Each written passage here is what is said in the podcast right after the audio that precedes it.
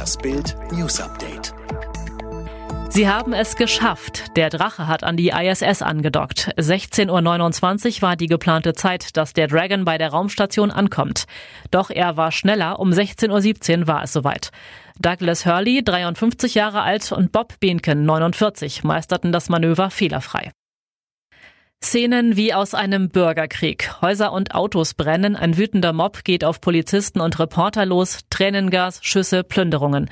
Nach der brutalen Polizeigewalt, die zum Tod eines Afroamerikaners in Minneapolis führte, kam es nun die fünfte Nacht in Folge zu Ausschreitungen in mehreren US-Metropolen. Inzwischen sind bei den Ausschreitungen drei Menschen ums Leben gekommen. Behörden in insgesamt 25 Städten in 16 US-Bundesstaaten erließen Ausgangssperren. In Minneapolis, Los Angeles, Washington, New York und anderen Metropolen Metropolen kam es dennoch zu Ausschreitungen. Gebäude und Fahrzeuge wurden von Demonstranten in Brand gesetzt, Barrikaden errichtet.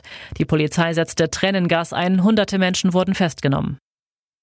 Nach mehreren privaten Feiern in Großfamilien in Göttingen und Umgebung steigt die Zahl der Infizierten und der Verdachtsfälle. Laut Behörden befinden sich 160 Menschen in Quarantäne, darunter 57 Kinder und Jugendliche.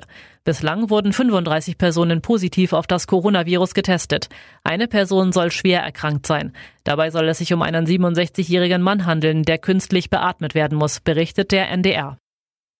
Die Verpflichtung von Nationalspieler Leroy Sané rückt bei Bayern München offenbar immer näher. Die Bayern hoffen, den Nationalspieler für nicht deutlich mehr als 40 Millionen Euro von Manchester City zu verpflichten. Ein möglicher Transfer von Leverkusens Kai Havertz zu den Bayern wird dagegen wohl eher nicht zustande kommen.